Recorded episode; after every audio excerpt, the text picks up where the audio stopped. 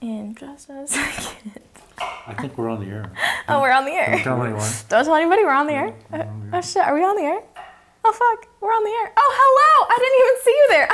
What's up, everybody? I'm Kayla Marie Coates. Yeah, I'm Captain Ron. And this is According to Captain Ron's Record, where we talk about the unfiltered, unedited, pure and real take from the perspective of Mr. Captain Ron himself. He shaved his head off, I mean, not his head off, his hair off last week, and uh, now he's no longer Guy Fieri. So, you know, welcome back to the land of the living. I mean, not that Guy Fieri's dead, but, you That know. was a mouthful. It really was. I talk a lot when um, when when I'm around my grandpa because he talks a lot. But you know, that's where I get it from.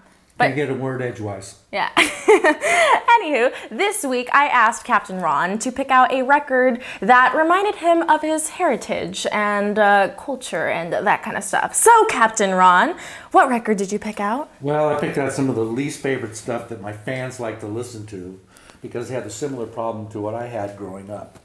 This is Bonito Veracruz. It's a sample of music that I love from Mexico.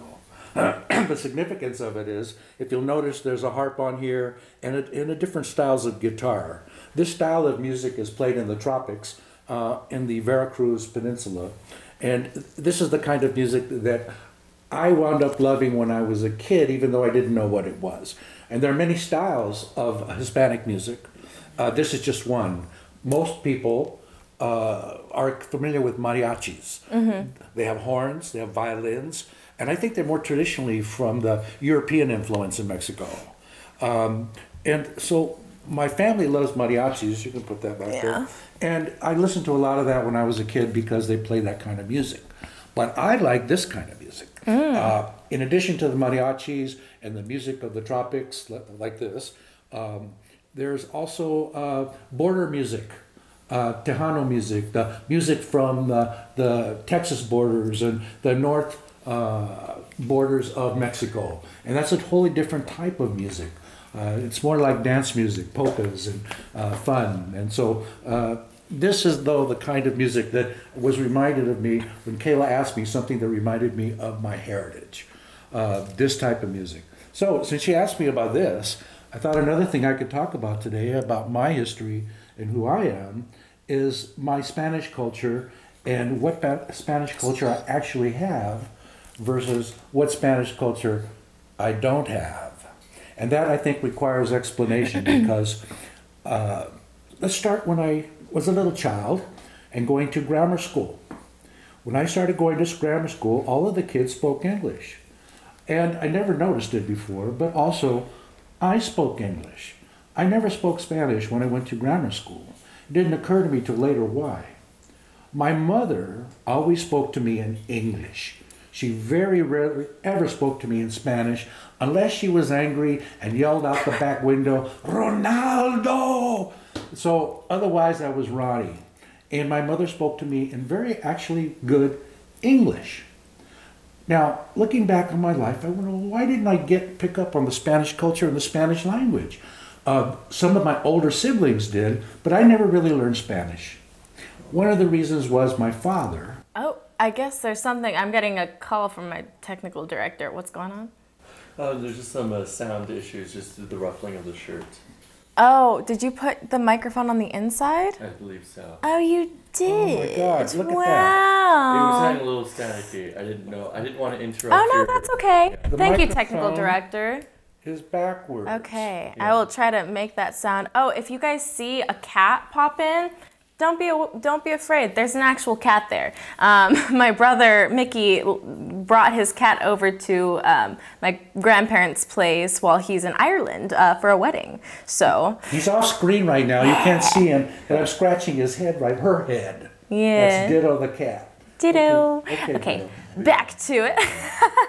Bringing her closer so y'all can see if, if you I think can. there's a Ditto here. Yeah. Yeah. Yeah. there's a Can Ditto you there. see? Can you see ditto? Okay, Ditto's in the picture. Okay, Back to it. Back now to she's uh, licking me. She likes me. Back to your incredible storytelling. yes. Let's go back to my youth because it was very exciting back then. Uh, this is something that stuck with uh, stuck with me my whole life because I felt a little bit of guilty that as I was growing up into a teenager years and adulthood, I didn't speak Spanish, and my Spanish is my heritage uh, because my family, part of it comes from Mexico, from around Guadalajara. And that's my father's side of the family.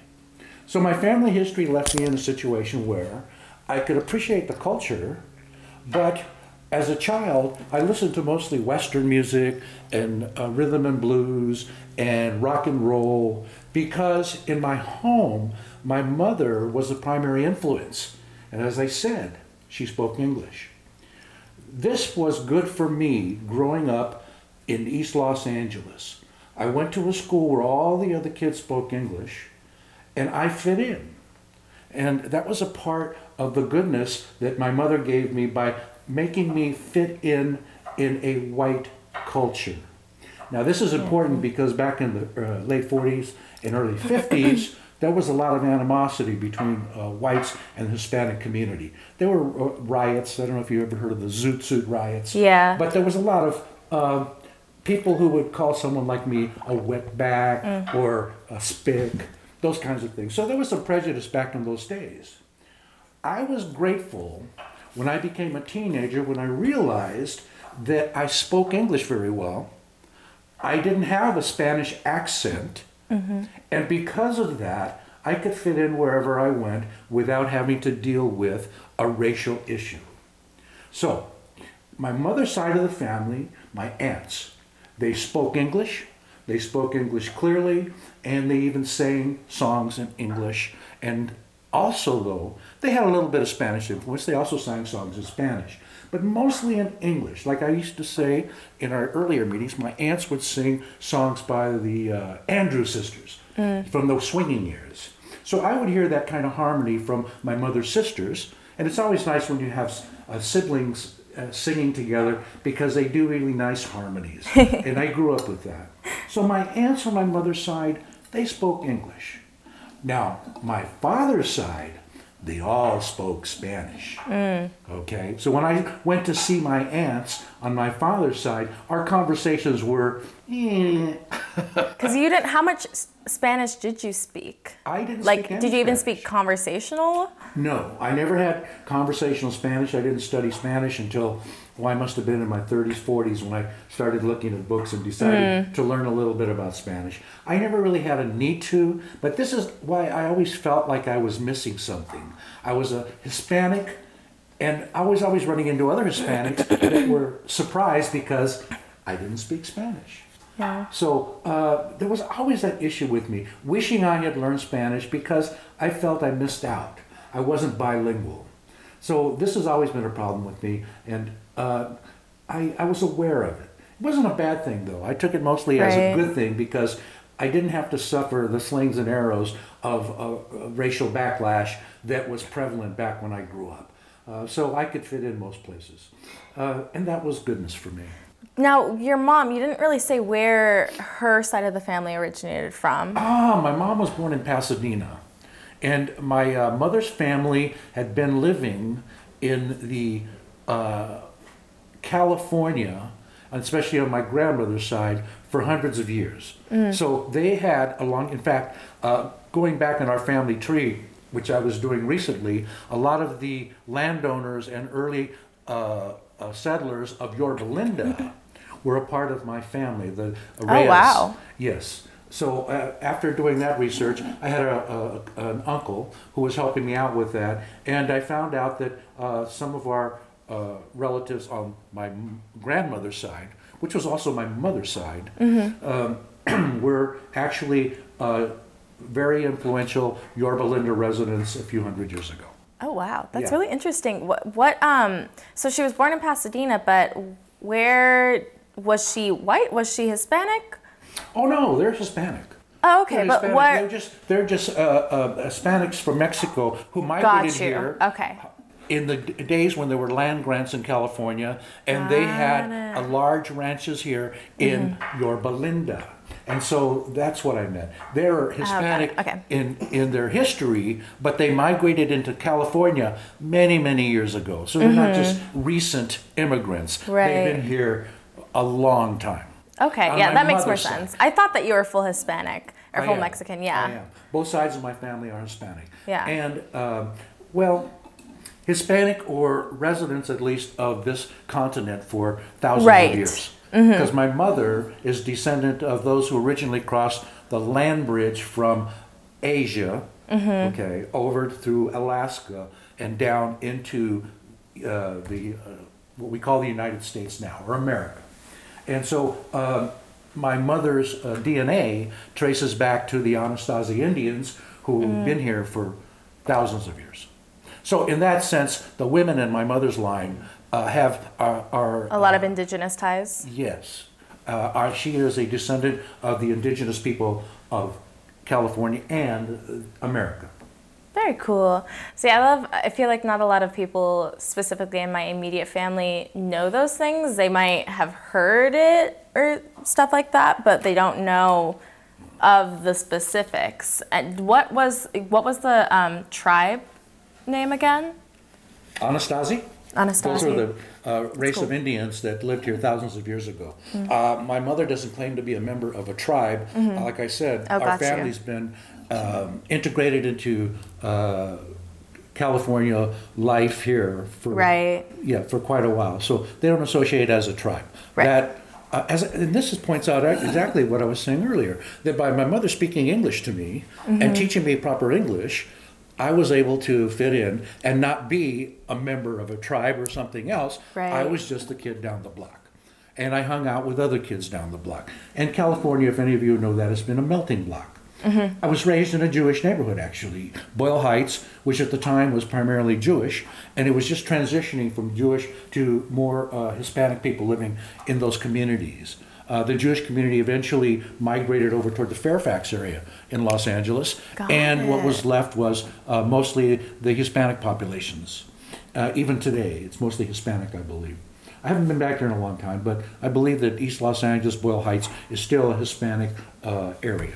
I feel like it is. I mean, Julian, you live over in East Los Angeles too, right? Yeah. So- I have an amusing story to tell about my grammar school. I didn't know this uh, about Jewish people and Hispanics or Catholics, really what it was, because I was just, you know, in the first grade or whatever. And so I went to school one day, and uh, the class was half empty. There was nobody around. You know, I was there, and there were some other kids there. And we, we kind of had, you know, everybody was, we thought everybody was sick. And then uh, the teacher informed us, no, it was a Jewish holiday. So I looked around and I didn't know what a Jewish holiday was, right? I was just a little tyke. Anyway, so that was the first time I found out that I actually lived in a neighborhood that had a lot of Jewish people in it because we were only a few kids left in class. Oh, that's and then I realized that the church just down the block was actually a synagogue. So, and my mother, when she talked about neighbors and knowing people, many of the people, her friends, were Jewish people. Uh, the the fellow that owns the store, the local store, was Mr. Karan, and uh, the the people that lived across the street was uh, Sidney Lazarowitz, uh, who was a friend of mine that I grew up with. So it was a it was a Jewish neighborhood, but I didn't know that because I was too young. Right, And to so- understand and so piece it, it, together. It was good for me because actually I was racially blind. I didn't. I didn't get uh, any kind of upbringing said there's one group of people here and then these people are different. right. You know, which is turns out to be what. Uh, um, I guess is bias, Guess so. xenophobia. Uh, you know, Yeah. people who are different from you aren't quite right. Uh, so I grew up uh, with my mother being uh, open about races, and uh, I never got taught in my home that there was a difference of one race to another, or someone was better than someone else because of race. Right. That was never a topic in my home. So I didn't grow up with that. I didn't realize till later when I went in the military and my friends were uh, all different colors that there was race because one of the first places I had was sent to in the military was Biloxi, Mississippi. And for all you people who live down in Mississippi, you know what I'm talking about. uh, uh, when I found out that the restrooms were separate, blacks went here, whites went there. Uh, you couldn't sit on a bus with people, uh, white people and black people. You couldn't sit together with them in a restaurant. So I grew up with friends being of all color. Yeah. And when I went into the military and was shipped down to the South before civil rights, Okay, this was uh, Mm-hmm. before year? all of that. It was in the '60s, early '60s. Oh, yeah. Yes, and just it was at the time when everything was uh, really getting brought up to the surface. It was just starting to like be talked about more and more. Yes, because several things happened. Martin Luther King, uh, segregation, Mm-hmm. Yep. uh, Alabama in the South, black kids going to school with white kids, you know, desegregation, people being bused to schools. All of that stuff started happening uh, when race once again reared its ugly head. And it has been ever since the Civil War. It does it periodically. It's like expansion, contraction. It's like a ripple in the water. Uh, every few 10, 15, 20 years, we go through this backlash. Two steps forward, one step back. It's been that way ever since the Civil War. Really? Yes. Uh, we're better off now because now, uh, for instance, we don't hear about lynchings in the South all the time. Not all the Back- time. Back in the 40s, Yeah. you heard about lynchings all the time. Black people were lynched. I mean, still happens sometimes, Yes. unfortunately. Back in the 40s, black people and white people couldn't serve in the same ar- army. They had separate divisions for black and white people so they wouldn't have to fight together. Jesus. Our professional sports did not allow black athletes to play with white athletes. This was in the 40s. So I grew up right coming out of that, where the races were suffering from, uh, uh, what do you call it? Racism. yeah. Uh, and again, this was uh, this happened periodically. In the early 1900s, the KKK marched in New York City against blacks, and it was accepted. So every every so many years, racism rears its ugly head, and then people get tired of it and they push back. And this is like the two steps forward. The last Yeah. two big steps we had were the civil rights movements, when the government finally said, "No, you can't do that. It's not right. It's not fair. It's not justice." And so uh, every few years, yeah, 20 to 50 years, something erupts. Yeah. Right now, we're going through what Black Lives Matter, Yep. And, and this whole business about uh, justice for the races. So it's just a repeat of things that have been going on over the last century. It just uh, doesn't happen all the time. It it goes in cycles. Goes in waves, goes in cycles. That Yeah. definitely and, makes and sense. we gain a little bit each time. Yeah, it, I mean, I feel like that really goes to saying how much history repeats itself. Yeah, and it's not just it's not just black and white. no. No, we have other races and issues too. Oh, also, yeah. Also, sex. Uh, the sexes, uh, gender, Yep. uh, issues about that. Uh, we, Yep. we did not talk about sex uh, and gay people when in the 50s because they were still vilified even by police. So back then, people didn't come out. Now you hear every day, oh, this guy came out, that girl came out. They came out and admitted that they were. Because the reason they didn't before was because they were ostracized Yep. by a society that insisted that there was something wrong with these people. Oh yeah, and especially with like conversion therapy and all that other stuff that people would like send them off to or like threaten them with. Like, why would you want to come out? You know. So I think that especially with the uh, the newer generations, how accepting for the most part that they are, um, because there are still quote unquote bad apples in these generations. Not everybody can be fully accepting, and it is it does have a lot to do with how you're raised. Um, You know, Like I was raised next to a Japanese family just after they were out of internship, or not internship, they were uh, interred in prison camps. Oh, internment World- camp, internment camps. Yeah. internment camps because of World War II. In my lifetime, I've seen prejudice against uh, Irish, against Jews, against Muslims, against blacks, against Hispanics. So it's not unique. It's human nature for one group of people to view another people group as being less than or different than them. And all of these fears come up in people and they fear what they don't know. I was always taught it's hard to hate someone who you know. Mm-hmm. So if you get to know someone, you judge them by who they are, not by their skin and mm-hmm. other issues. Mm-hmm. You want to judge a person by what you know about them Yeah. not what color they are. And this is a hard lesson to learn for humans. Uh, anywhere you go in the world, you can just about find two groups either racial or religious groups that are opposed to each other on the basis of religion or color or some other such crazy uh, judgment that Yeah. people make, and they fight. Even Christians fight Christians. Ask oh God, yeah. There, well, there are so many different Irish.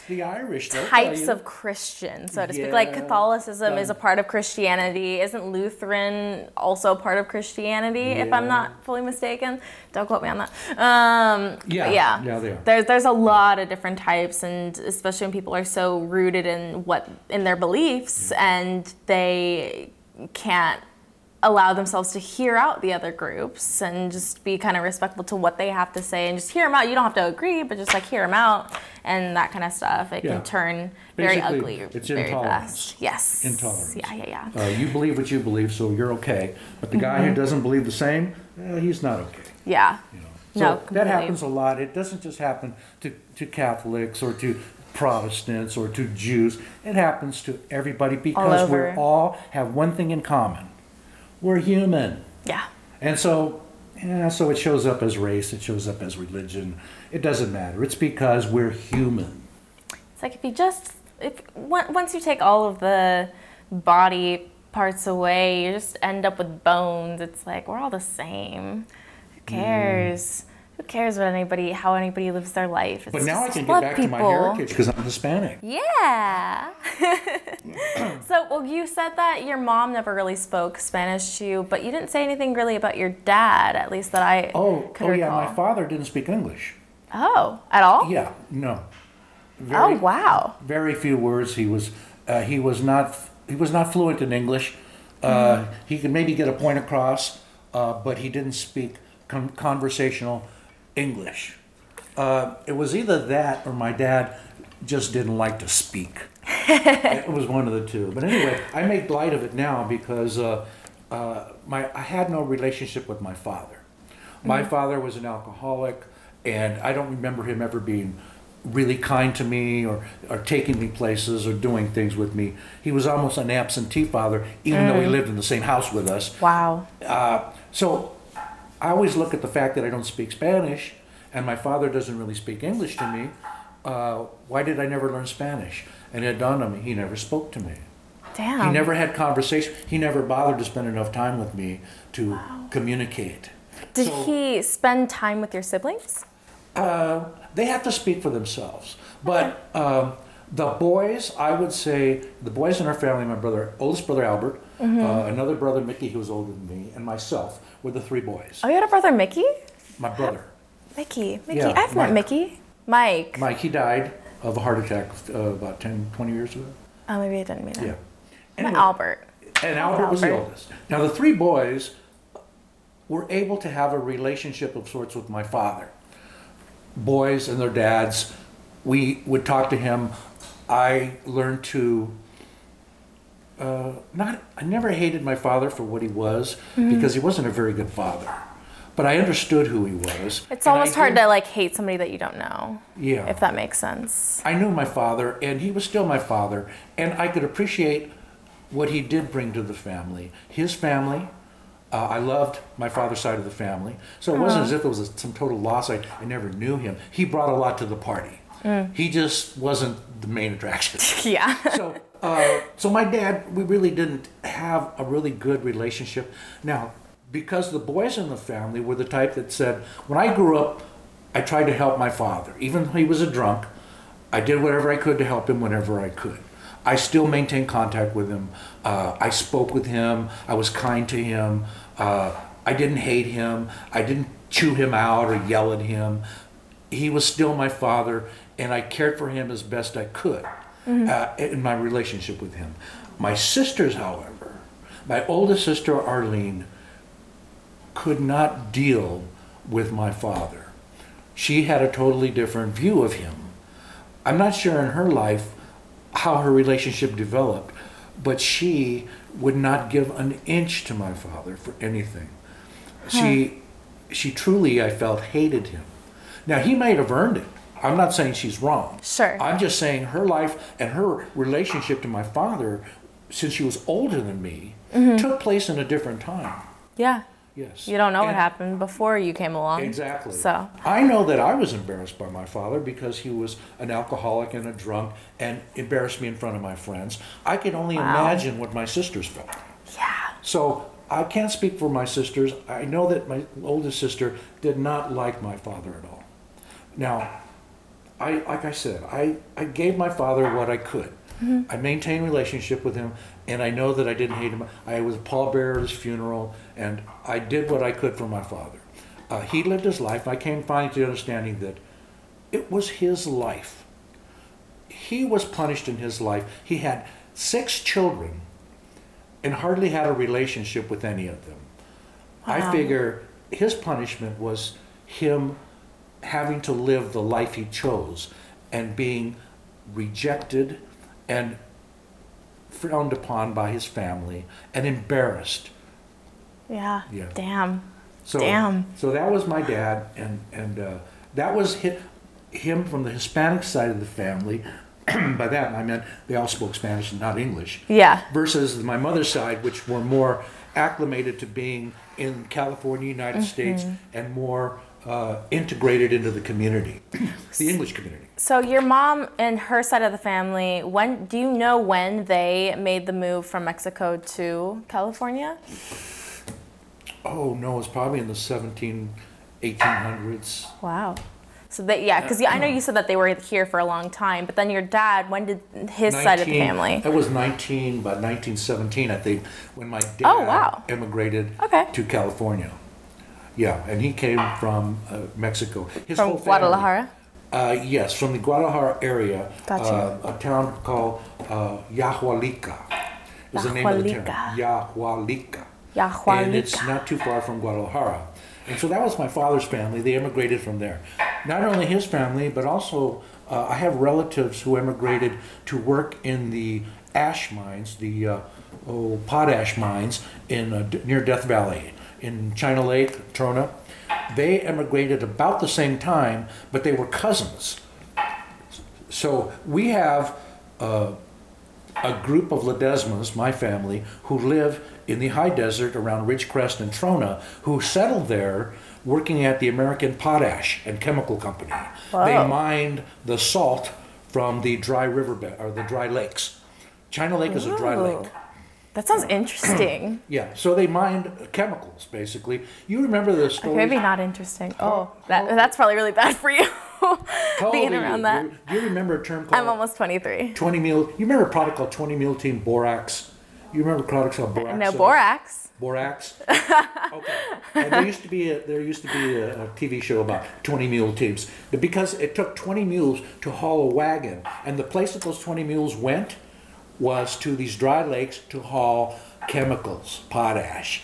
So the, our history, the history of, of the high desert, uh, the 20 mule teams that pull those chemicals out of those dry lakes, okay, there's a history there. Just like you hear about the Pony Express, uh-huh. and you hear about the cavalry, those parts of our history in the United States. Well, the 20 mule teams were part of a history where they pull the chemicals out of those places. My family, on, uh, on my side, my father's side, had our descendants went there also, and today they're still there. And so there's a bunch of Ledesmas running around in the high deserts up there who are part of my family, my extended cousins. And so at the same time, around in the early 1900s, both of those factions of my family moved to California uh, together. So my father's side settled in LA, uh, East Los Angeles, in that area, and my uh, uncle's side or cousin's side, they settled up in the high desert. So that was my heritage from Mexico, uh, from my father's side.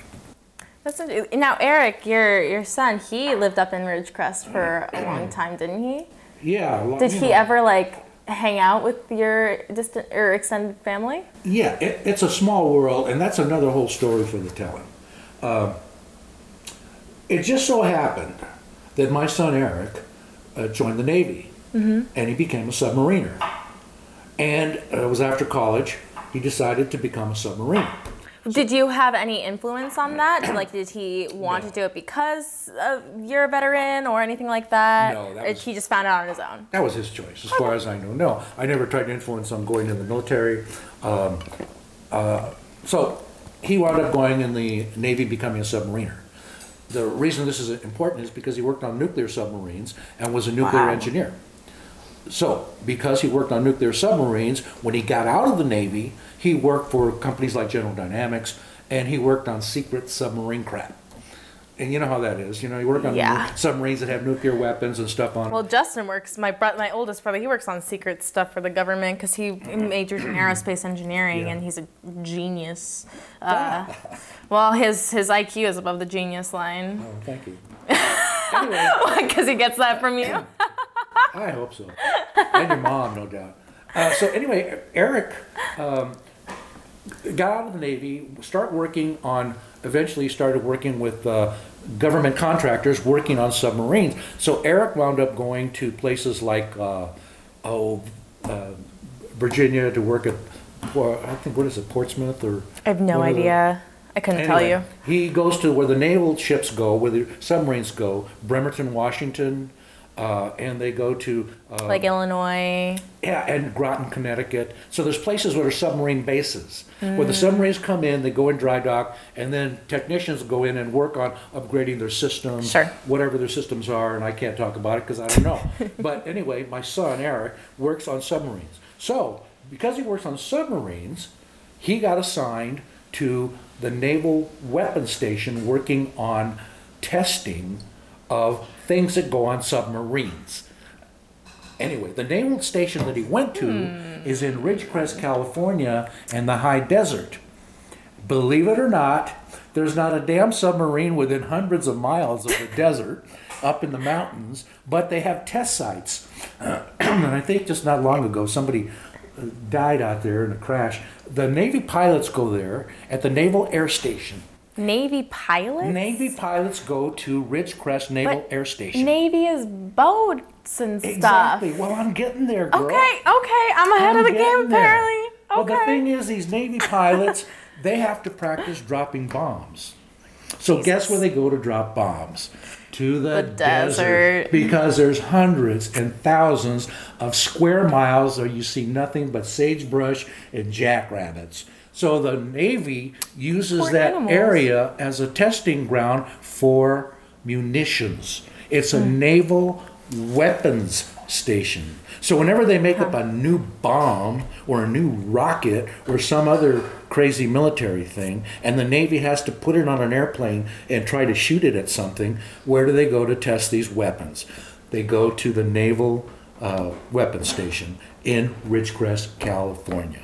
Now, my son Eric just happens to have a site near Ridgecrest in the desert, off where people can't see it, of course, because it's secret. Duh. Duh, yeah, it's on the Naval Weapons uh, uh, grounds. And he did some work there for a while, working in testing of naval weapons systems while he was there. That is how Eric got to where my family is in the middle of nowhere. You know, just I always wondered that, yeah. now, when he went there, his name is Ledesma, and it just so happened that everybody around there knows who Ledesmas are. so, yes, he got to meet the other Ledesmas in the area Figure of that. Ridgecrest, and now. Uh, while he was there, he is, he uh, spent time with them, and his own son Noah is still in Ridgecrest, and those sides of the family are once again united because they're in the same location. That's And it- cool. and I like was- that. and it was all by serendipity. Ah, what a great word. I love But that that's not where it stops. Okay, okay, not where it continue. I didn't tell you to stop. Continue. it's not where it stops. there was another member of the family who wound up going to Ridgecrest through serendipity, who met our relatives there and didn't know they were there. Who? It was my wife, Gail. Really? Gail, Gail was working as a VP of, uh, oh, my she was, she was, uh, what do you call it? HR? She, she was consulting. Oh. Okay, she was consulting, and she'd get hired by different hospitals to come and consult and work in human resources. Okay. That was her her her. Uh, It was HR. I was told her you. uh, yeah, she's in human resources. So the hospital in Ridgecrest needed uh, uh, a director in human resources uh, because they had lost theirs, or you know they needed someone temporary. So she came in to consult to that hospital in Ridgecrest, and when she did so, she found out that as soon as she said her name, uh, my name, Ledesma, people said, Ledesma? I said, hey, do you know Andy Ledesma? And she said, well, yeah, that's my husband's cousin. so, Why, yes, I do. By serendipity, Gail from Missouri, we lived in Missouri at the time, all the oh, way from Missouri, got assigned to a job in Ridgecrest, California, where my relatives lived out in the middle of nowhere in the desert. So she went to California and left you back in Missouri? Yeah. Nice. Well, it's a consulting business. When, Yeah. when someone wants needs a consultant someplace, she Sure. went to Washington. She's Just for like the weekend or week or whatever. yeah, it was for months. you Oh, wow. Yeah, it oh. was a it was a consulting job. All right. All right. Hey, we're we move, we do things. It's true. Hey, you move, you do things. I get it. Uh, that's another thing about me that I I found out over the years. Gail and I are adventurous people. Yeah. We have lived in many, many different places. Some people spend. I must their- get that from you because I know that I want to live in a lot of different places. That could be true. Yeah. Uh, most people Most that I know that are older can talk about growing up in a place and living there most of their lives. I could I, not. s- I still have friends who were born and raised in the Los Angeles area, and they're still here. They've they've traveled, maybe gone places, but they've never lived in other places. I've lived in many different states, many different situations, and done many different things. And it takes a little bit of chutzpah to decide to uproot yourself, leave your jobs, go someplace else, start anew or something different, and live a different life. I've lived, I've lived several different professions in several different ways in several different areas of the country, and been exposed to different cultures. And this is a part of. That's what's so beautiful about it, though. I know that's why I can look back now, and uh, we've been talking about me having a terminal illness, Yeah. and these are the few years I have left in my life. But I can look back on my life and say I've had a good life. I don't have any regrets. I've done so many things that it's hard to even think. I- When I do stop and think about it, I say I couldn't have done all that, but actually I did. And Gail was with me, so she's witness. I did these things. Have you ever sat down and like made a list of all of the things that you've done? Uh, not in that sense. I think I talked about it before. When we would take long trips from uh, the San Francisco Bay Area down to LA to visit family, uh, we would talk about goals, things we wanted to Right. do, and we, we would always talk about a year, the year past, and five years forward. That's about the range of things we looked at. So we always looked at things, and I, like uh, we started talking one time about we need to get out of the rat race. You know, everybody says, "Oh, here we feel like the, Yeah. the gerbils on, on the on the On the hamster wheel on or whatever? hamster wheel. Yeah. Yeah, we feel like we're on a hamster wheel. And after a while, when you're working in high tech and a lot of pressure, uh, you feel like, God, I just wish I could get out of this. I'm getting burned out. Yeah, I Okay, can't imagine So those that are the kind of discussions we had, and those are some of the reasons why we discussed things. We worked out a plan on how we could get from where we were and get away from it and reestablish Mm-hmm. ourselves in a different situation. So we actually did that. Yeah. Uh, so that's a part of our work together is that we were not afraid to spend a little bit of time apart and move and change and develop. Would you say that you, how, I don't know if you know off the top of your head, but how many places have you lived in your entire life? Uh, I mean, different houses or cities. Probably lived in lived around Washington, uh, Nebraska, North Carolina. I mean, we didn't live in North Carolina. Uh, Missouri, uh, Colorado. Um, You lived in Montana at one point. Montana. Lived in You Montana. lived in Minnesota. I, I hear Lady Gail from the kitchen. yeah, yeah, Minnesota too. Uh, now in the military, I lived in, yeah, uh, you know, like I said, I was in the South, Yeah. in Texas, I for a was while, Texas. Texas. Uh, so, and I traveled around a lot and visited places, but we really had, we lived in those different states. Yeah, like eight-ish, yeah, eight-ish places. maybe. Yeah, that's awesome Yeah. though. And Pasadena. Wait, did you already say LA? Because you grew up in, in Pasadena. Uh, no, I grew up in Los Angeles, East Los Angeles, born in East. Yeah, LA. Los Angeles. So like Yeah. nine. Yeah, I was That's a actually lot of places. in Boyle Heights.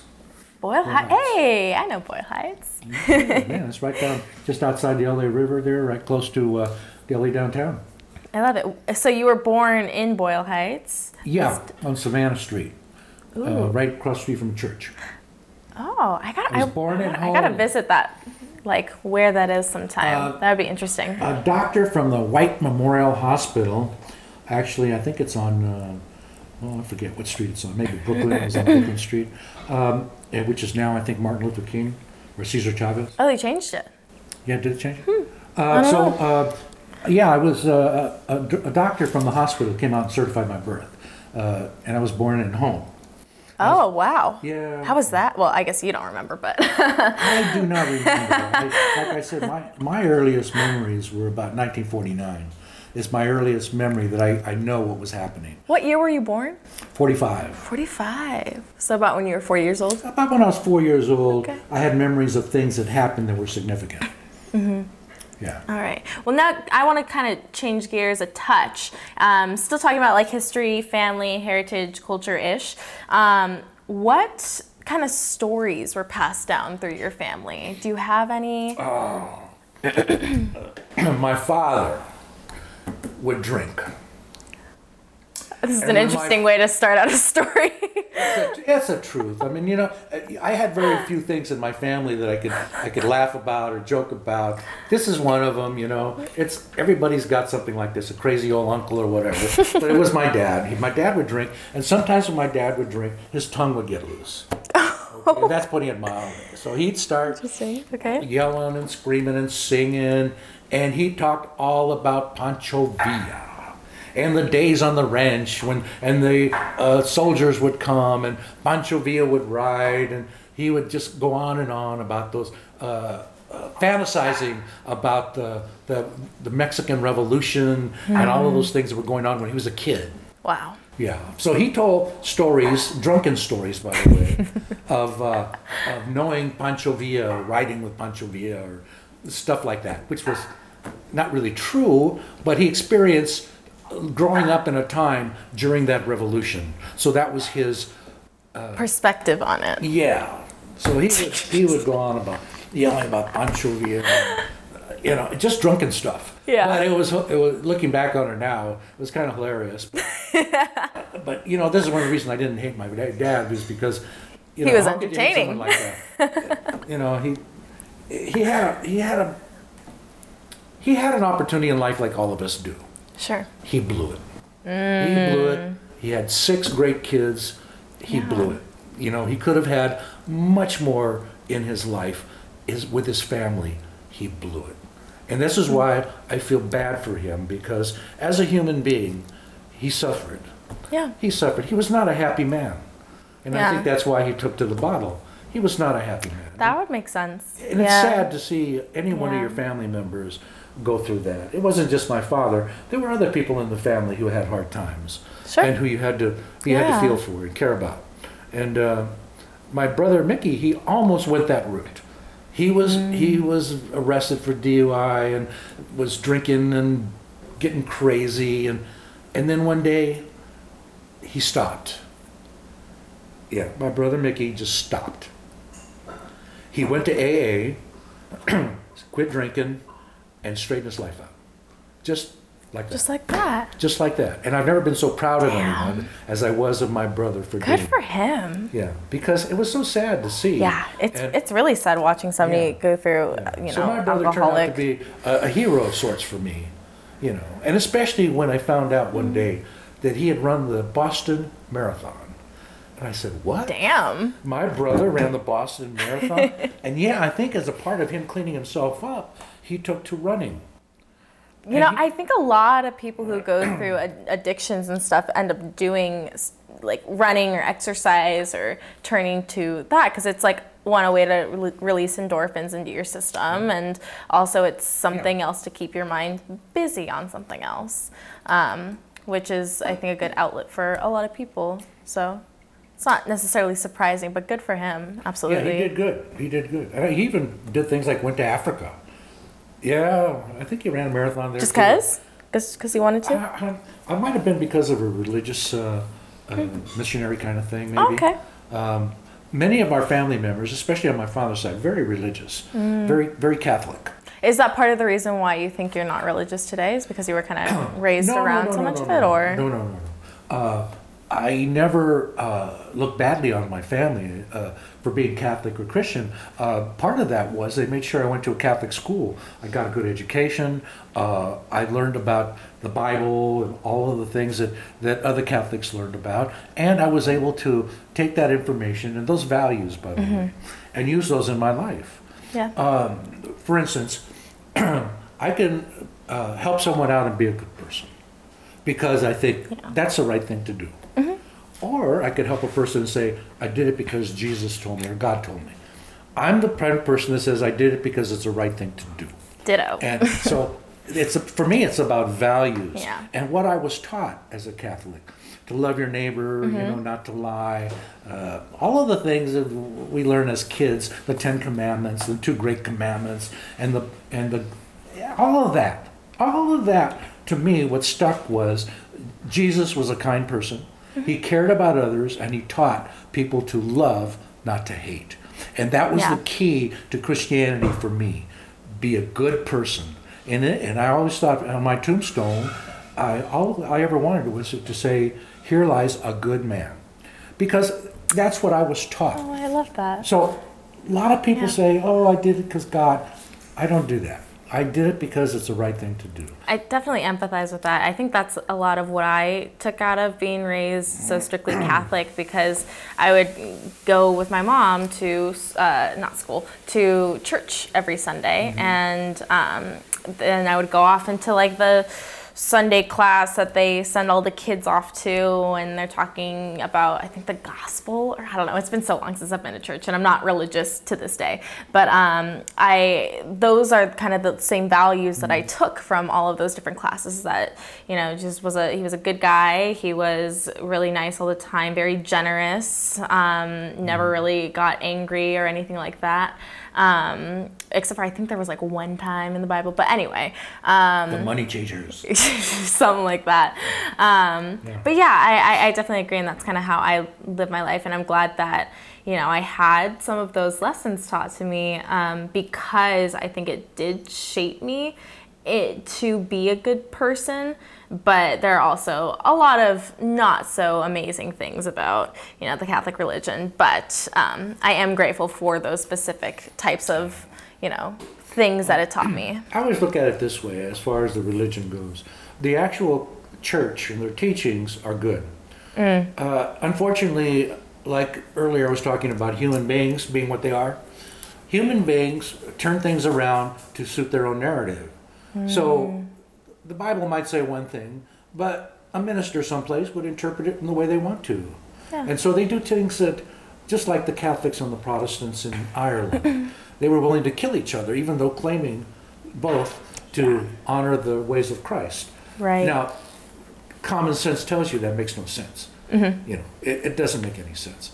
How they can kill each other and still claim to be followers of Christianity, and the reasons they killed each other were totally crazy. Okay, so this exists all over. Now, Like I said, it's not just Catholics or, or Protestants; it's everybody. So mm-hmm. you get any group together, together, and somebody will decide they're better or different than others, and then set off on a campaign or a crusade to make them right. And it happens all the time. There's a lot of people who spend so much energy uh, angry and persecuting gay people. Yeah. To what end? You know, I would look at a person persecuting gay people and say, well, what does it get you? Uh, what are they doing? Are they attacking your family? You know, why are you attacking them? It's like they're just living life. They're just living life. There's that kind of stuff going on where people have a belief that is so ingrained in them that gets them so angry that they're willing to attack other people, you know, and punish Yeah. other people uh, for something that is different than them, that they have no right or reason to do it, that only their own anger and fear generates this animosity toward other people who are just as good, have mm-hmm. just the same good values, who would lend you a hand if you needed it, Absolutely. you know, who would love you if you gave them a chance. Yeah.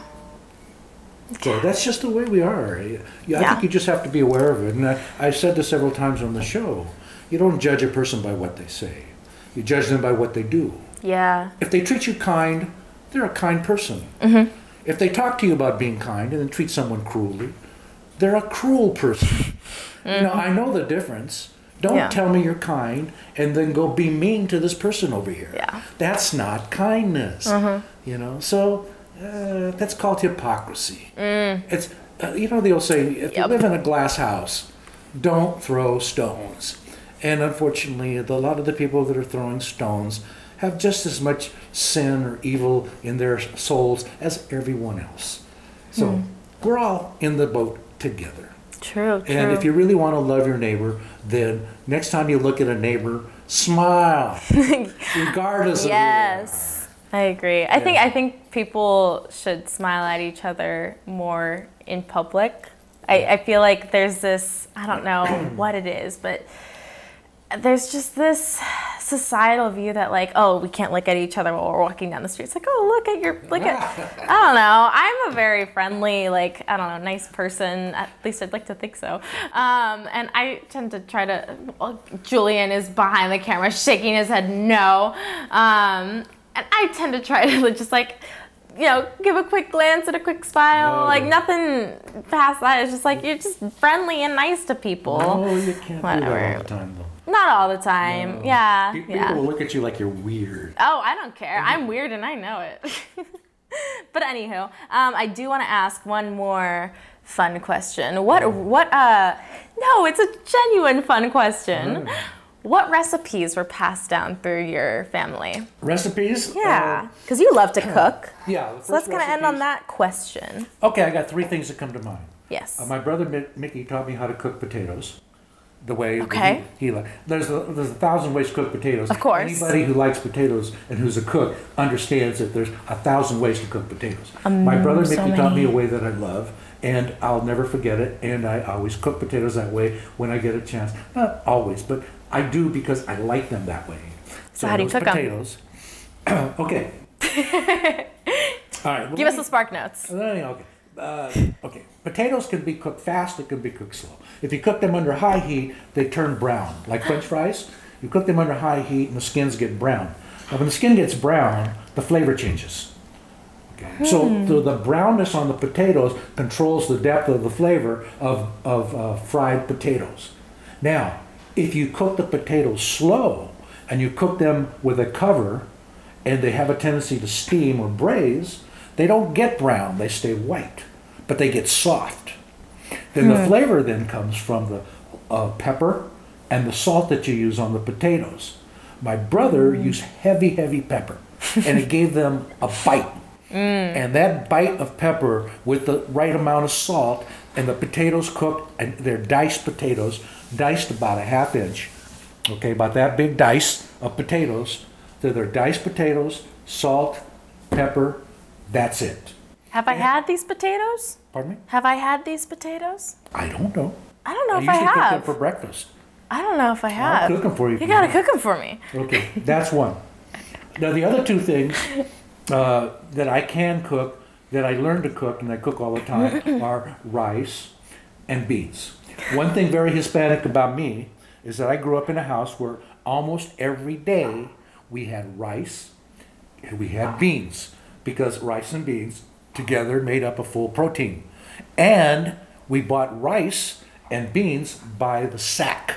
Yeah. Yeah, and back in then, even people, uh, you probably heard of flour sacks, dresses made out of flour sacks. You ever mm-hmm. hear people talk about flour sacks? yeah. Okay, and flour sacks were used around the house because flour came in a sack, but you didn't want to mm-hmm. throw this cotton sack away. It was Right. cloth. Mm-hmm. So uh, families back then used the flour sack to make garments and other things out of after they were used to empty the flour out. You That makes sense. I would do that. So- Reduce, reuse, recycle. flour sacks, but now flour sacks weren't a part of a rich, wealthy culture. No. They were a part of the lower class culture.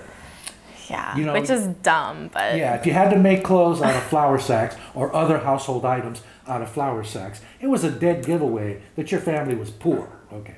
Anyway, so we had rice. I look beans. at it as environmentalists. Yeah, we were early environment, and we had we had brown paper sacks too for everything. yeah. Okay, so rice and beans. Uh, I had to learn to cook rice, uh, so I called my mom on the phone when I was old enough to do that to ask her the recipe for uh, Spanish rice.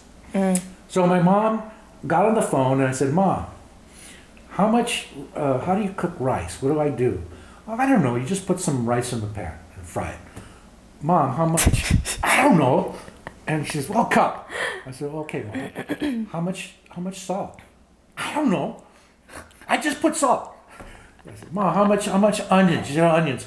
I don't know. I just cut some onions up and put them in. so okay, so it was such a struggle to get the recipe out of my mother for rice. That's she made it every damn day, and she couldn't give me the recipe, and so so I didn't realize at the time because then I was a cook who cooked from the recipe. Right. If I didn't have a recipe, I couldn't do a damn thing because I had to have a recipe to cook something. My mother cooked by rote. She cooked it so many times she didn't think about it. She didn't blink an eye. Yeah, she just secondhand, Threw yeah. this in here, threw Second that nature. in there, and it came out the same every damn time. Really? Oh yeah. Damn. Oh yeah. Well, I mean, if she cooked it every day, that makes Yeah, sense. and, yeah. and and the beans were the same. My mother made beans every, and she couldn't tell you how she made them. Not she couldn't write it down anyway. Right. She could try to describe it to you, but she couldn't give you amount. Now, in my in my cooking now, I actually go through the trouble of when I decide to cook something, I'll get ingredients together and I will actually measure the amount that I put in mm. by s- putting it in my hand first and then measuring what I put in my hand. Or by getting uh, uh, four cups of water and pouring water till it's done and then looking how much I have left so I know how much I put in.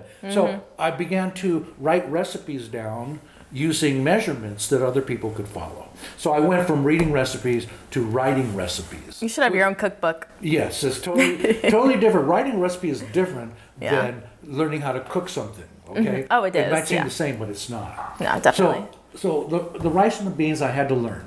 The thing that I never really learned that I tried that I didn't master and I didn't understand till now, uh, till I found out about baking and dough. My mother was the one person in our whole family, both sides, was famous for one thing: tortillas my mother every day like we have bread you have a lot of i didn't have bread when i was a kid really much uh, so much as i had tortillas every day Ooh. okay so we had tortillas and the story of the tortillas is this we were poor my mom for supper would go down to the store and she'd buy a two pound sack of flour Okay. two pound sack of flour. She'd bring it home and throw it on the counter and make a hole in the middle. And then she'd start putting her ingredients in the lard, the salt, the baking powder. Okay, and those were the ingredients, water. Okay, and then she started mixing it. And then she'd get it to a certain consistency, pouring water in, she'd get it it's just like people who make pasta. They do the mm-hmm. same thing. My mother did that. Then she got it, started moving it into a dough, and started kneading it, and kneading it, and kneading it. And then pretty soon, the little dough ball glistened, just the right shape. it really, it just glistened, you know. It just, you could see it. It's perfect. It was just perfect. perfect. And mm-hmm. then she started squeezing out little balls. Every damn ball was the same size. Okay, she did that over Like and over. And then she did the whole thing, and all the balls were lined up. She covered them, and then she started forming the balls. Okay, and then she got her little rolling pin and started rolling them, and they came out round. I mean round, not but round. My mom made them all the same, the same exact size. Then she had the, the iron skillet, uh, the comal, uh, on the stove, just the right temperature. And she had that skillet on there, and she'd be rolling. Then she'd get it, she'd put it on the skillet, and then she'd get another one to start rolling. And then she, while she was rolling, she'd be turning the one on the skillet, okay? And she'd keep rolling, and then she'd take the one off skillet when it was done and put it in the stack, and then she'd put the next one on. It was like an assembly. She had a system. like an assembly, and she never blinked. She never, she pulled those things off that hot griddle, and like never missed one. And it, I counted, you know, I would go over there and watch her, and I Counted. I count the number of seconds that she'd left the the the tortilla on the griddle until she turned it. It, it went three times. Okay. Anyway, so my mom made the tortillas. Now the thing about a tortilla is, if you've ever eaten a tortilla, you understand. Uh, because in my family, the tortilla was used like a, a fork or a spoon. Sure. Yeah. You used Yeah. the tortilla and you cut a piece off and you used it to grab your food with. You ate Yeah. with your hands, okay? Yeah. In order That's to where I do get it from. the, tortilla had to be flexible. It had to be flexible and also not get soggy Yeah. if you put it in a liquid. Yeah. It had to be perfect consistency, and that's the brilliance of what my mother did. Mm-hmm. I love a good Those tortilla. tortillas were perfect. They were perfect in all the ways it took to eat something and enjoy it. So that was my mom. She made perfect tortillas. They were never uh, hard or brittle or cracked or flake. Nothing. They were just perfect, and you could eat with them, and it just they made your food so much better because they were perfection. Yeah. So that's what I remember my mom for. I tried making tortillas. I got pretty good, but I could never. They just weren't the same? Yeah, I got to a point where I looked at the time invested in actually doing that in this modern age, and I found brands of tortillas at the store that were good enough that I didn't have to. So I buy the particular brands for their flexibility and their ease of heating, and and uh, I usually heat them over an open fire. Uh, because it Mm. Yeah. didn't come out. No, that's what I it's- do it's too. more trouble. But anyway, uh, that's the one thing I wish I had a, a, as a young person learned to do that I never really mastered. And that all comes with baking. The baking skills I used, you uh, learned in kneading and uh, letting bread rise and all of those things involved with baking. Those were some of the same skills my mother used in, the, in her dough making. And anyone who makes dough around the world knows those things. They understand gluten and how it works when you work Yeah. it. And so my mother, because she did it every day, she was a female in her family, grew up making tortillas for the family. So by the time she- made tortillas for me, she was like she could do it blindfolded. Yeah. She would just pump them out like nothing. And everybody loved my mother for that. And they would always say, I want some of her tortillas. Oh, I wish I had some for And my mom thought tortillas. nothing of it. No, no, yeah. Now, I've also talked about my mother and other things in cooking. She couldn't cook worth a damn. I'm serious. I mean, the things that she cooked that were staples. I, I said, when you understand, when you get older and you look at cultures, uh, you, you look at a culture and you say, what do they eat every day? You know, like uh, people eat rice every day. Yeah. All, a lot- in a lot of places. People eat pasta every day Mm-hmm. in places of the world. Uh, people eat fish every day in places of the world. You take a look at the things they eat every day, Yep. and they cook every day, and they cook those to perfection Mm-hmm. because it's a part of their life and their existence, their daily existence. Something you do it's gotta be good. day, and you have to eat it every day. You do your damnedest at making sure it tastes good. Absolutely. You know, instead of junk food. Mm-hmm. Uh, now, some people they don't know how to cook. Right. They don't want to cook. Cooking can be a joy or it could be slavery. It depends on your attitude. Yeah. Yeah, and there's been movies about it, but food made without love is really Cheerios. I guess that's one way to put it. But there's nothing better than a fresh tortilla. Oh, so good. Yeah, and if you ever have the Ah. opportunity to go to one of these restaurants where they have a little lady there making fresh corn tortillas, you better get some. Oh, absolutely. All right, so I guess we'll end this episode with talking about how you're feeling and give an update on your health. Um, so give us a some rundown. I know I noticed you uh, you took your oxygen right before. Um, all right. Take it again right now. Yeah. Good news. Um, last month, uh, my doctor asked me uh, because I was coughing a lot, and it was getting really bad. Uh, uh, I talked to my doctor about it, and she said, "Well, perhaps if you try some of the steroids, that it could have side effects, but it could also make you cough less." And so last month, I started on uh, some steroids. Um, Oxygen's good, by the way. Last month, I started on taking some steroid pills, and uh, this month, uh, now that I'm looking back, my coughing has uh, gotten better. I noticed that. Yeah. Yeah. So my coughing has gotten better. I still cough, but before it was it was getting to be miserable. Yeah. Uh, and my coughing has improved. Now, a couple of weeks ago, I thought, well, maybe it's improved, but I said, nah, not enough time yet. You know, you can't be too quick on your body changing.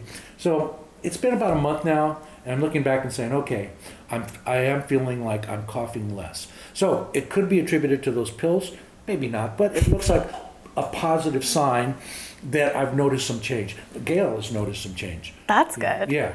So, am I still sick? Yeah. I still have bad oxygen? Yeah. Am I coughing as much? Not so much. So, good, I'm though. feeling good about that. Even though the coughing wasn't painful, it was definitely a nuisance. Yeah. Yeah. Oh, I'm still, uh, I'm still hoarse most of the time. I've got some stuff in my, you know, phlegm in my throat and all, but it's not as bad as it was. So I'm glad for that. So that's good news. Um, the bad news is, um, ever so slightly, uh, my oxygen level is dipping lower when I get up to any activity. Um, it, only in the once in the last month it's gotten in the 60s, uh, and then I just had to get oxygen right away. Is that the lowest it's been? Yeah, 60s is the lowest I've been, but that's not good. Yeah. Uh, Yeah. at, regular is 89 to 100 is normal.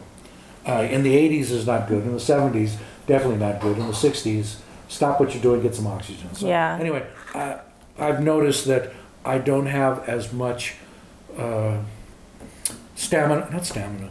I don't have. I can't do as. I can't do as much Just before. hear my grandma in the background saying, "Yeah." Yeah, she's eavesdropping back there. Get back in the kitchen, woman. Hey, no, we don't tolerate that here. Uh uh No. Bad grandpa. This is her week. She's cooking this week. We alternate weeks. I cooked last week. This week is her week to cook. So I'm here having fun, and she's in this kitchen slaving away. Oh, I'm having fun. She's Oh, having she's- fun, she says. She's faking it. You know, Today I'm having fun. She says she is having fun. She's faking it. Alrighty, and how's your before. how's your mental health? I'm doing pretty. I can still laugh. Yeah. I can still laugh. So my mental health is okay. Oh, that's the other thing. Uh, You were you started on antidepressants, right? Yeah, like that's the other thing. I started on antidepressants, and um, I didn't think I needed them. But Gail says, "No, I'm getting them to be Mr. Crotchety." So you know, I've been uh, uh, losing my temper, uh, barking, or whatever I do when I get upset. So she, last month we talked to the doctor, and the doctor prescribed some uh, antidepressant. So I said, okay, all right, I'll take the antidepressant. So um, am I in a decent mood? Yeah, pretty much. Do I still uh, yell and, and accuse her of terrible things? Yeah. But it's, I, Nobody's I don't perfect. know, is it as bad as it was last month? She says no. She said- Very. she says No, she no. said no. she said no. No. But he's taking a very low amount, so he needs to up it. Oh, he says, I, but I do need to up it. Yeah. Yeah, she's Ditto's been here like the whole time. People who are just listening, you are missing out. You got to tune into the YouTube version of this that has the video because this cat has been here like the whole time. Oh, it's beautiful. Well, anyway, on that note, what is what is leave our your friends, family, and fans with one thing that would always be said in your house growing up. Welcome. Welcome. Bienvenidos. All right, and on that note, this has been the unedited, unfiltered, pure and real take. I think, like, actually, this time, I don't think I have to, like, cut this at all. Um, but from the perspective of Captain Ron Ledesma, you have been watching according to Captain Ron's record. I am Kayla Marie Coates signing off. Granddaughter, grandfather. Then you can tell us and apart. say your say goodbye to your friends, family, and fans. Oh, hey. goodbye everyone. I'll be here next time. yeah. What's your name? us. What's your name? Captain Ron on the pirate ship Pinata. Pinata. We're all signing out. See you in a couple weeks. Bye.